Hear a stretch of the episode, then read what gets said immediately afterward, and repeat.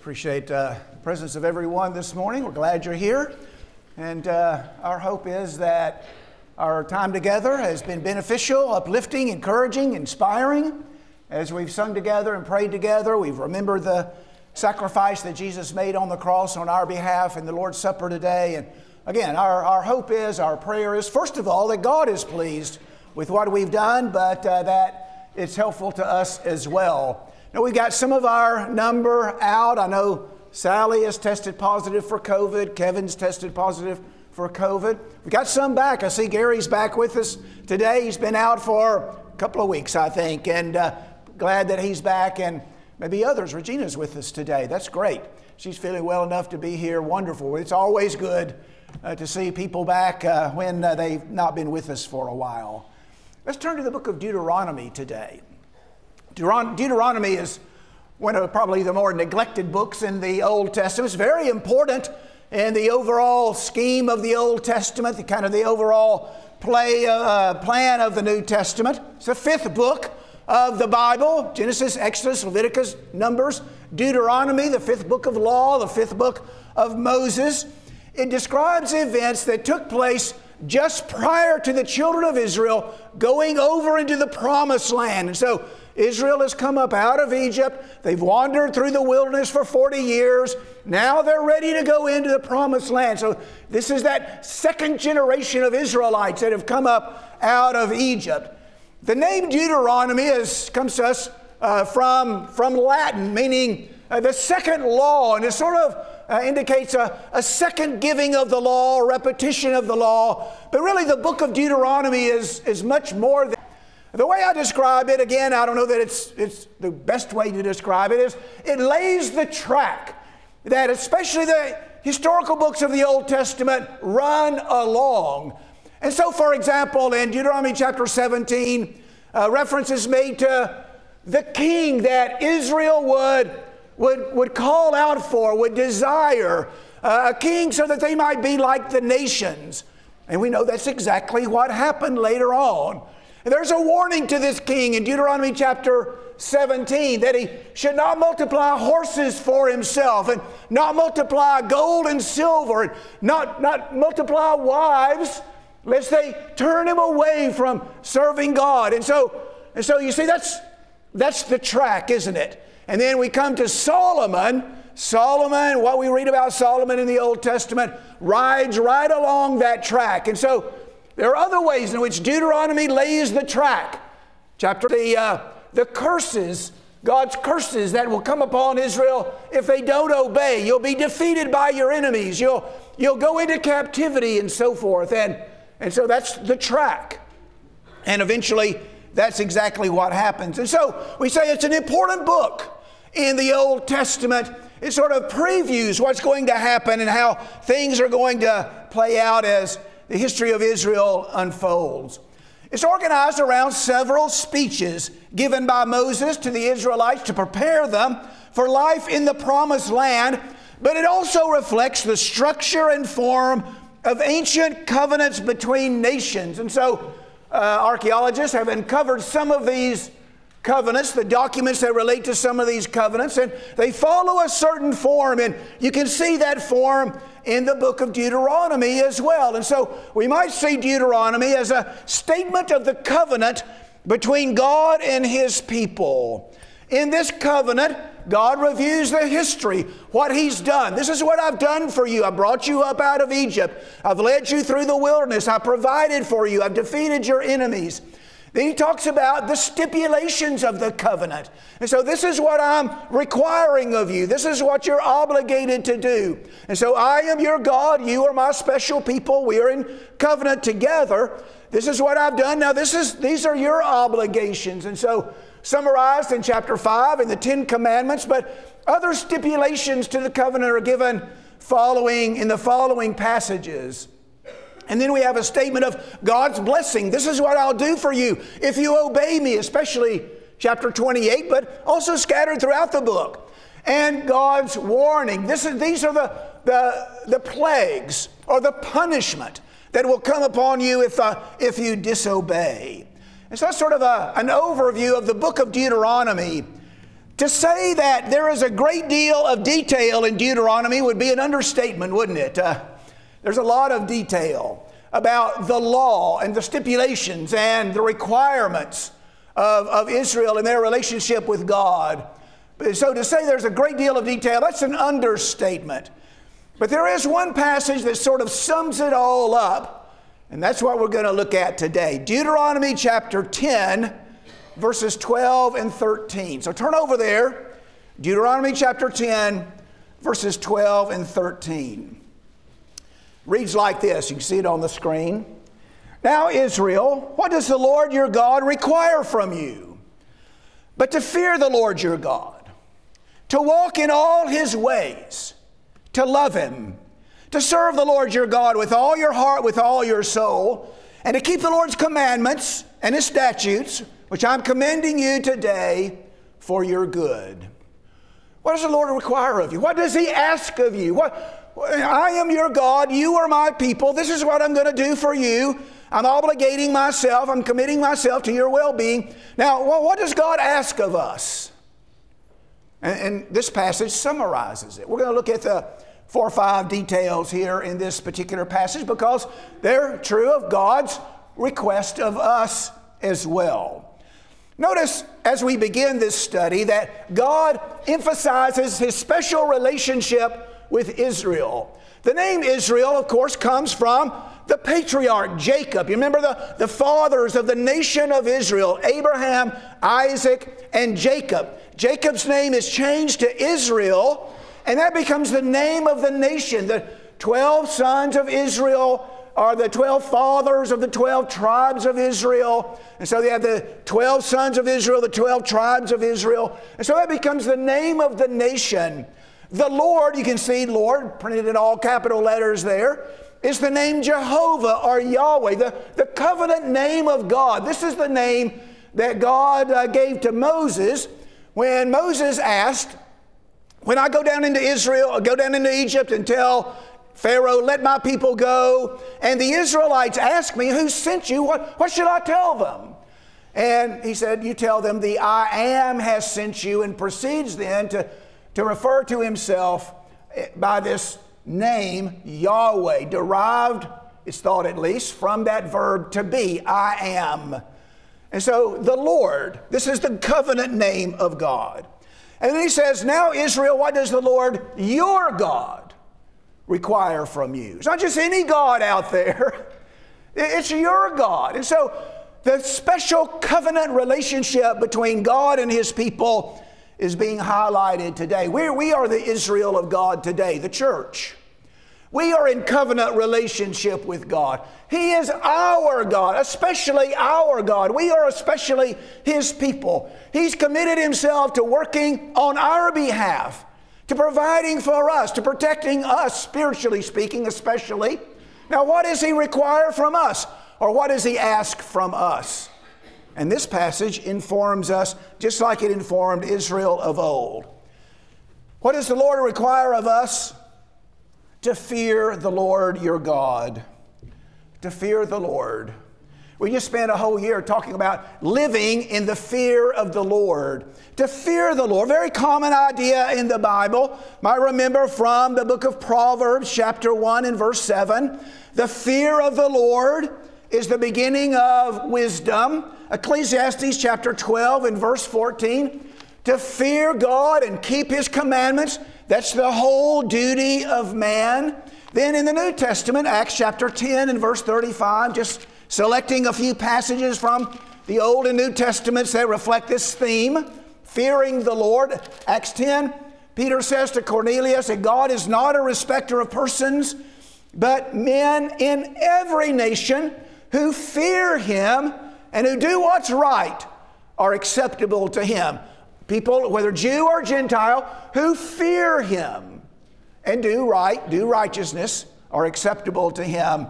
And then 1 Peter 2 in verse 17 love the brotherhood, fear God, honor the king. And so, this idea of fearing God really is found all through the Bible, all through both Old Testament and New Testament. To fear God means to revere Him to be in awe of him, We might say it means to respect him. That might seem a little light, though. I'm not sure that uh, is a strong enough word, but to be in awe of him, to, to, to revere him, to respect him. It is the word that reflects at times terror or, or fright. And certainly, if we do wrong, we have every reason to fear God in that way. Things are not going to work out too well for us if we're not in obedience to God. There's every reason to fear Him who can destroy both soul and body in hell. So we, we need to be in fear of God in that way. But, that, but it's not limited to that, of course. Find it interesting that the 130th Psalm in verse 4 says, There is forgiveness with you that you may be feared. We don't usually associate forgiveness with fear. And so fear encompasses more than just that terror or, or that fright.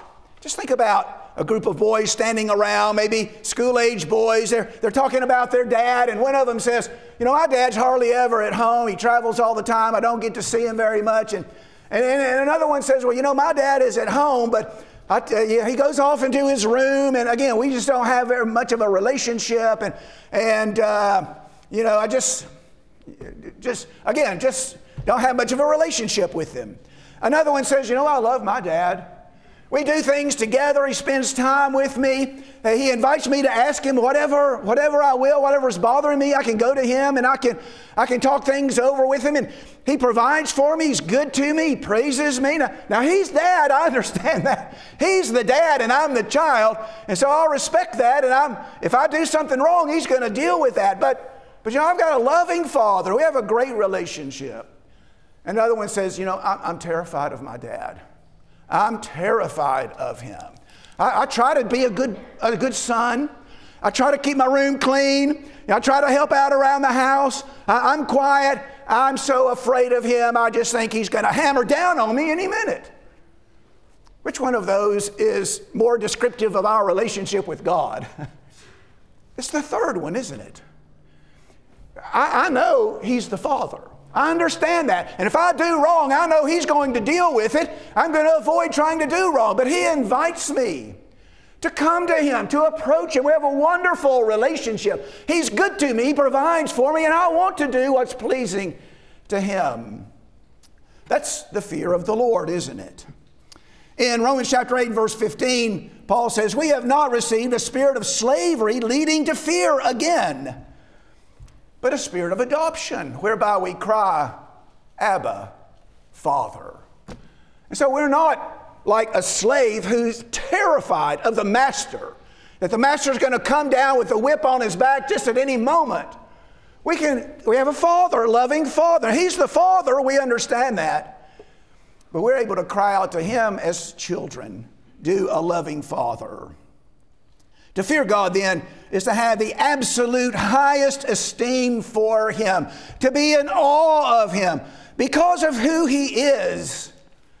Look at this same passage, Deuteronomy chapter 10, and go down a little bit to verse 17. For the Lord your God is the God of gods and the Lord of lords, the great, the mighty, the awesome God who does not show partiality nor take a bribe.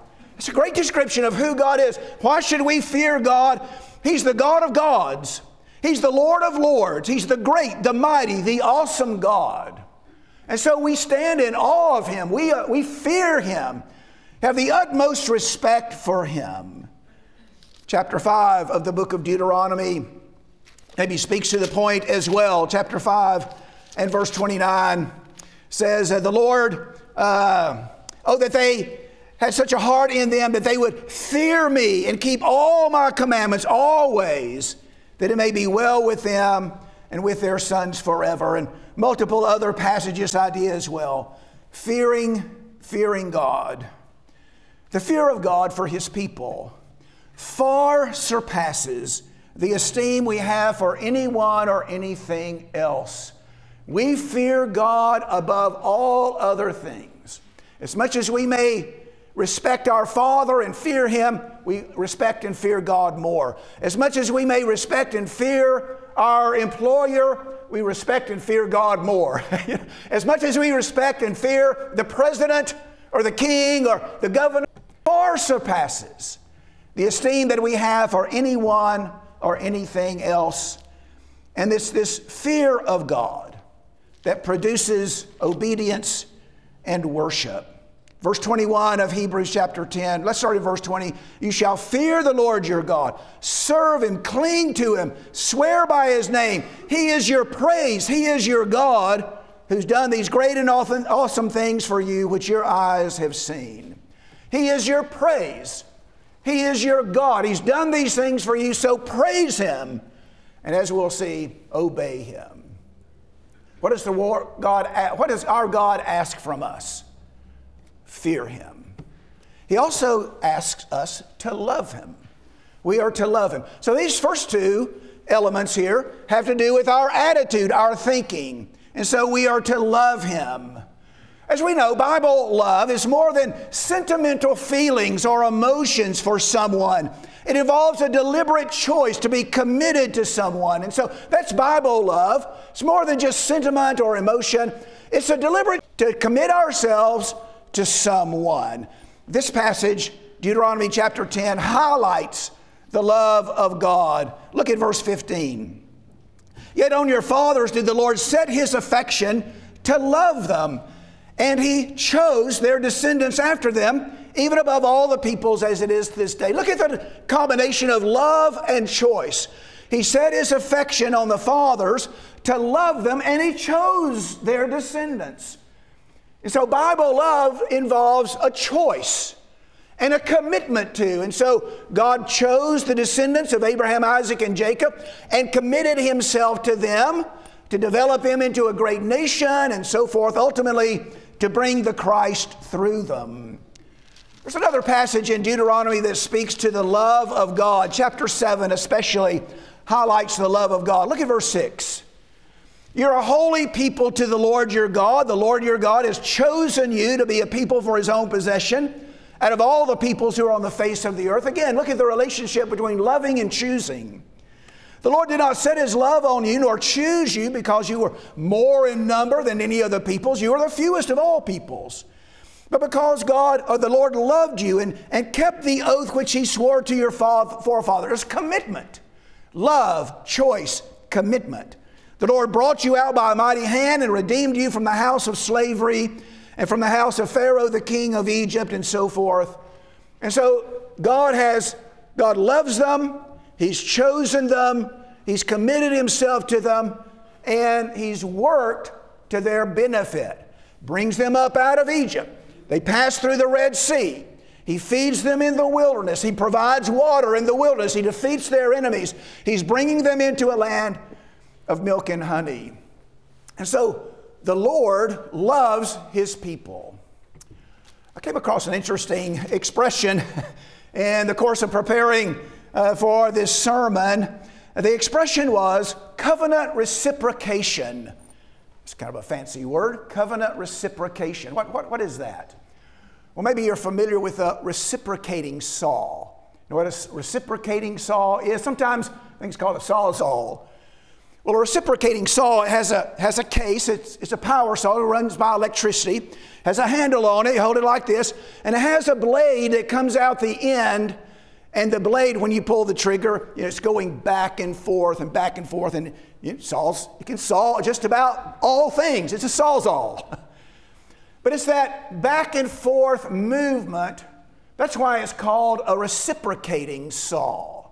It goes out, it comes back. It goes forth, it comes back. So, with that in mind, what would covenant reciprocation be? The love of God goes out to his people, the love of the people comes back to God. The commitment of God goes out to his people, the people commit to God.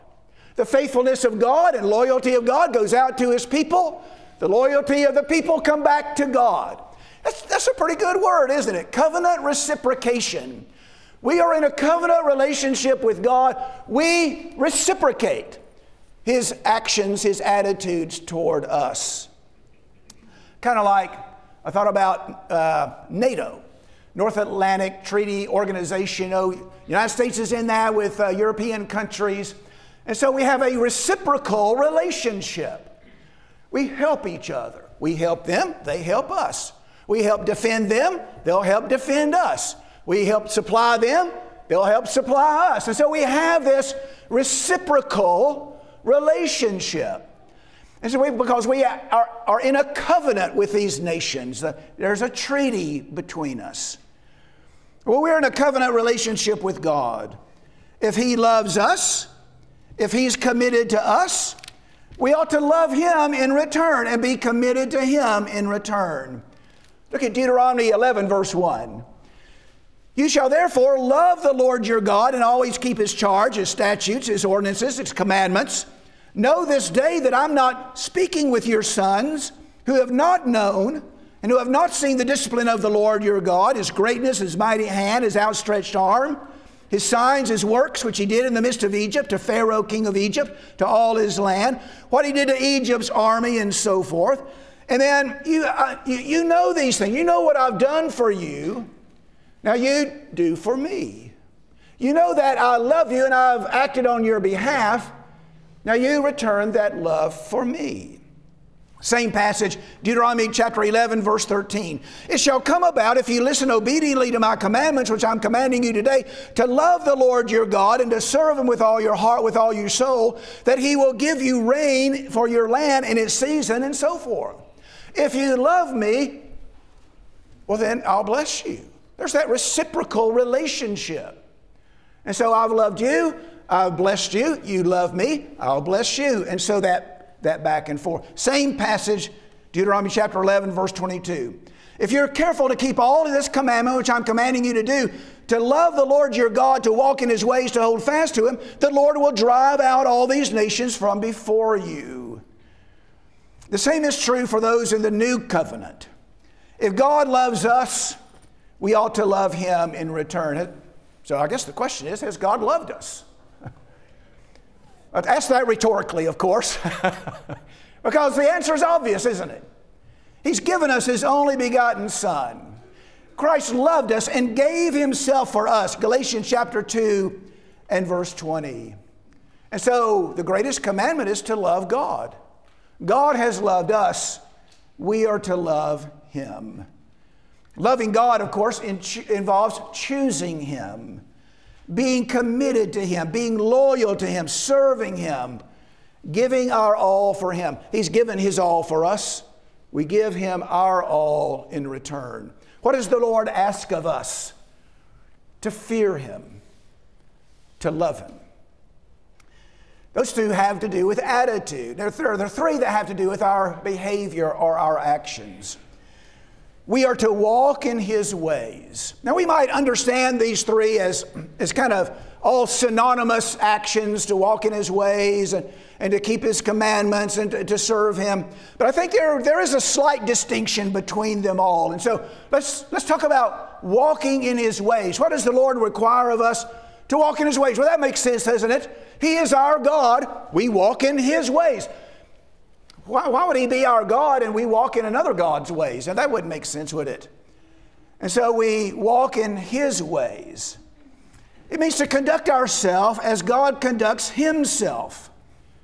If we were to say of someone, well, that, that's just his way, we, we might understand that. So let's say I'm talking to a person and I don't know him very well. He's a little bit gruff.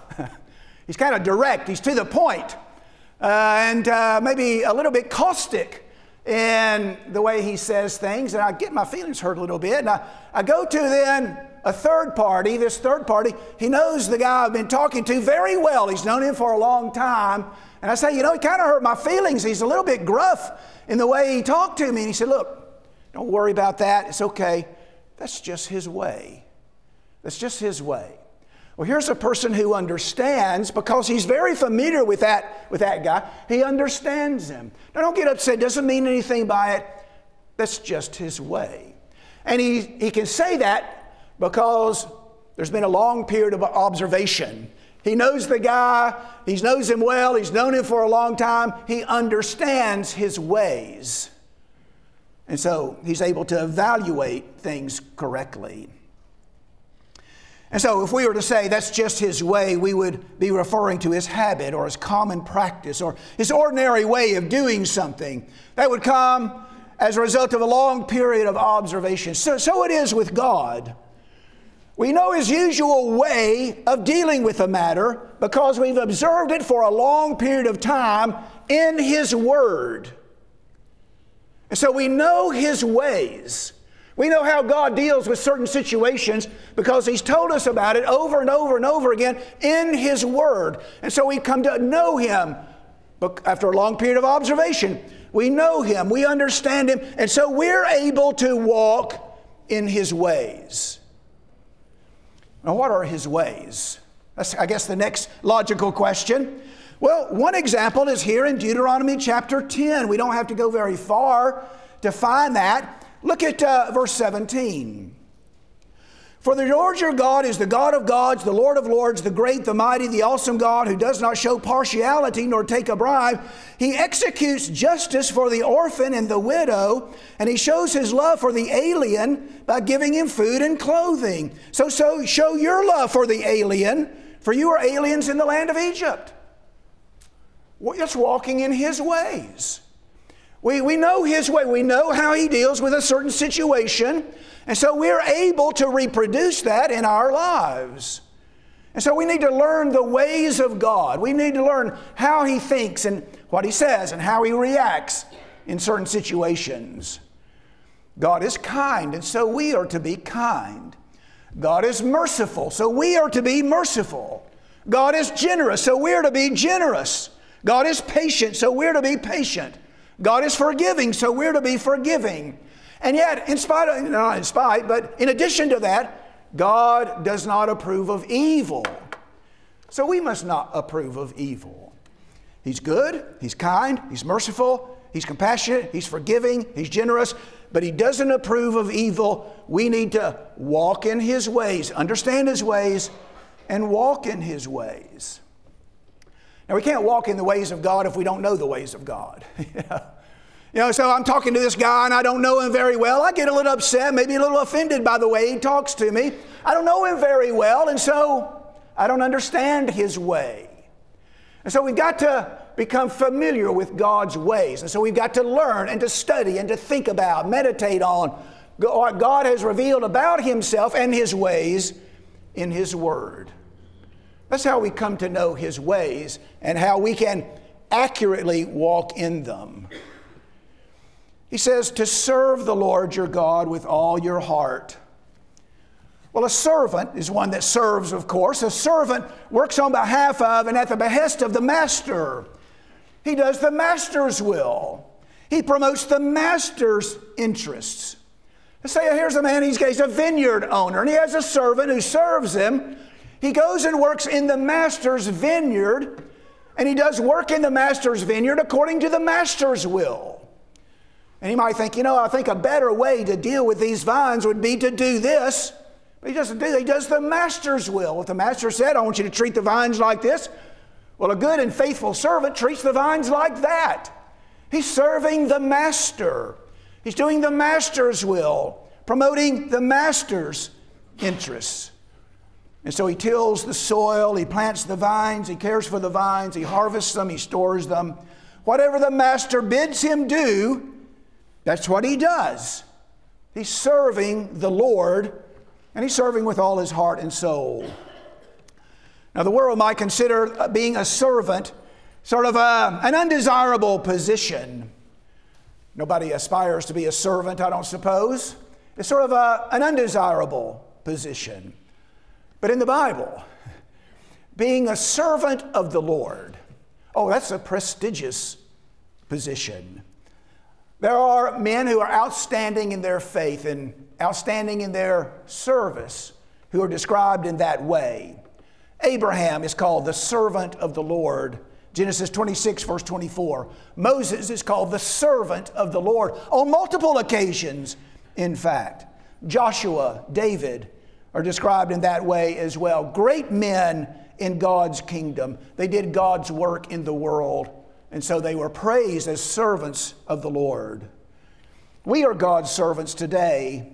We carry out His work in the world. We promote His interests. We work in His cause. And so we're promoting the cause of Christ. We teach the gospel to the lost and to the saved for that matter. That's the Lord's work. That's the Master's work. That's what He has bid us do. And so we do it. We do His work. We teach the gospel of Christ. We raise our families in the Lord. That's serving the Lord, is it not? You have children, you're raising those children to fear the Lord, to love Him, raising them in the nurture and admonition of the Lord. That's, that's being a servant of the Lord. That's how we serve, that's how we promote His cause and His interest in the world. We provide an example of faith and faithfulness to others, an example of faith and faithfulness to others. So that when people think about us or talk about us, they talk about us as people of faith and faithfulness. We attend and participate in worship. We may lead in worship or we may participate from our seat, but we're here and we're serving the Lord in our worship. We encourage, we help each other, we shine the light of Christ. We're serving the Lord, promoting His cause, promoting His interest, and not, and not our own. What does the Lord ask of us? Serve me. Serve me with all your heart and with all your soul. Do my work. Promote my interest in the world. Represent me faithfully and accurately. Some servants would serve their master begrudgingly. uh, you know, they're grumbling all the time, they're complaining. They do only the minimum, you know. I'm not going to do one ounce le- more than what I'm required to do. That's hardly serving with all your heart and soul, is it? For serving with all our heart and soul, we serve with joy. We're glad to do it. We want to do all that we can within the Master's will to benefit Him. In the book of Romans, chapter 12, and verses 10 and 10 through 12, I have a New Testament passage that encourages us to serve the Lord.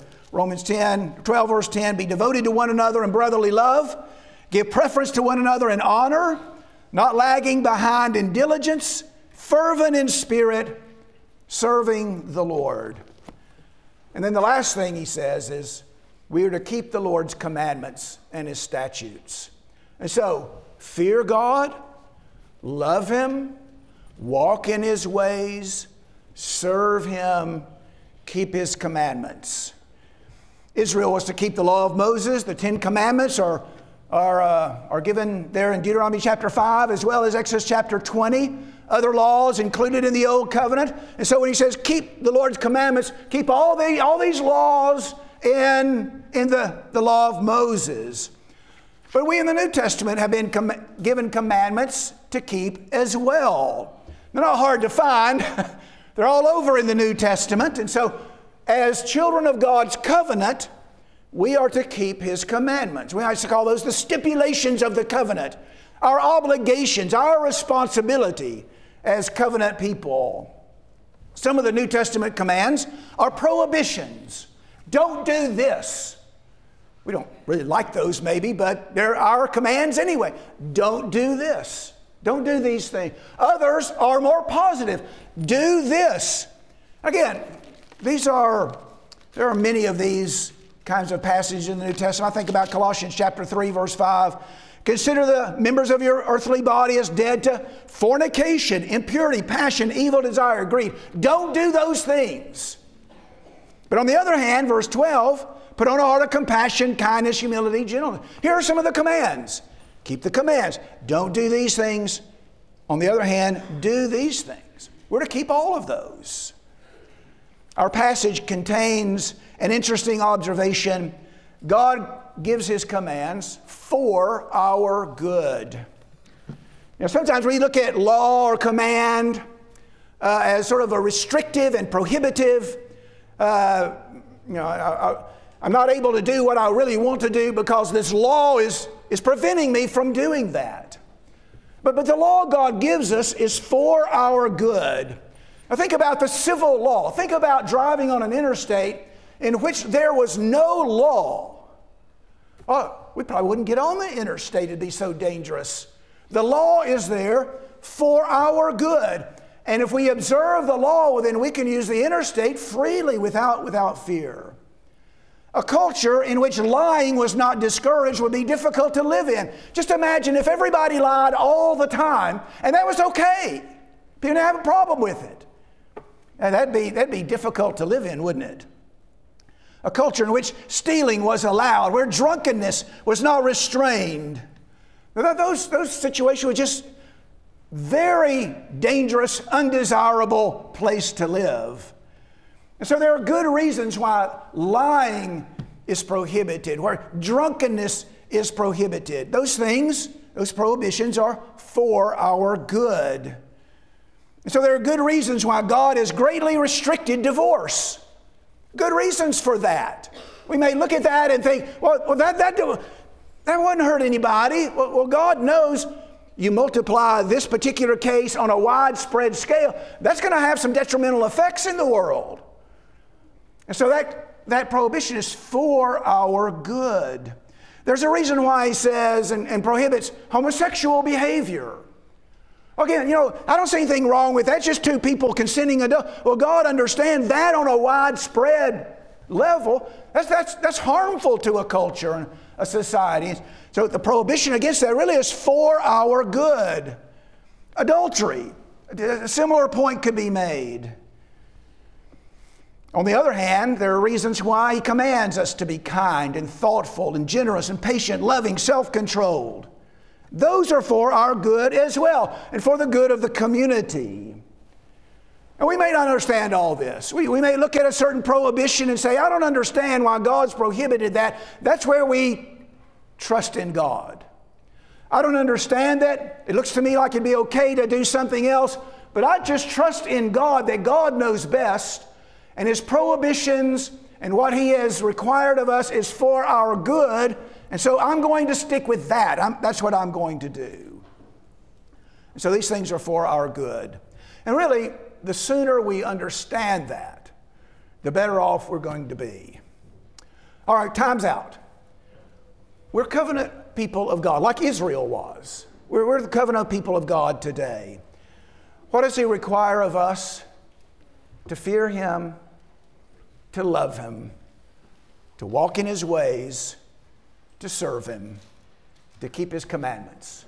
There's five, five things, I think, five things that summarize our obligation to Him. So let's do a little self evaluation at this point. Consider what He's done for us. What does He ask me to do for Him? And then make sure these things are, can, can be found in my life. So let's pray together. Our Father in heaven, we're thankful for this opportunity that we can come before you today and that we can worship you and praise you for your greatness. You are indeed the God of gods, you're the Lord of lords, the Almighty, the Creator of heaven and earth. We praise you for those things. We're thankful, Father, for your kindness shown toward us, your generosity, your patience, your love, your goodness. We understand, Father, that you do not approve of evil, will not tolerate evil, and so you act toward us in a way that encourages us to eliminate those things from our lives. And so, Father, we pray that we might see those things and, and do that to rid ourselves of those things that are not pleasing to you. Father, we so appreciate all the things that you have done for us. We want to reciprocate those things. So, Father, we fear you. We love you. We commit ourselves to you. We choose you. And we work in your interest in this world. Help us, Father, to think about the things we've talked about today fearing you, loving you, walking in your ways, serving you, keeping your commandments. Help us, Father, to examine ourselves. Make sure those things are in our lives, that we're building on them, that we're strengthening them, that we're multiplying them, so that these things can be found more and more.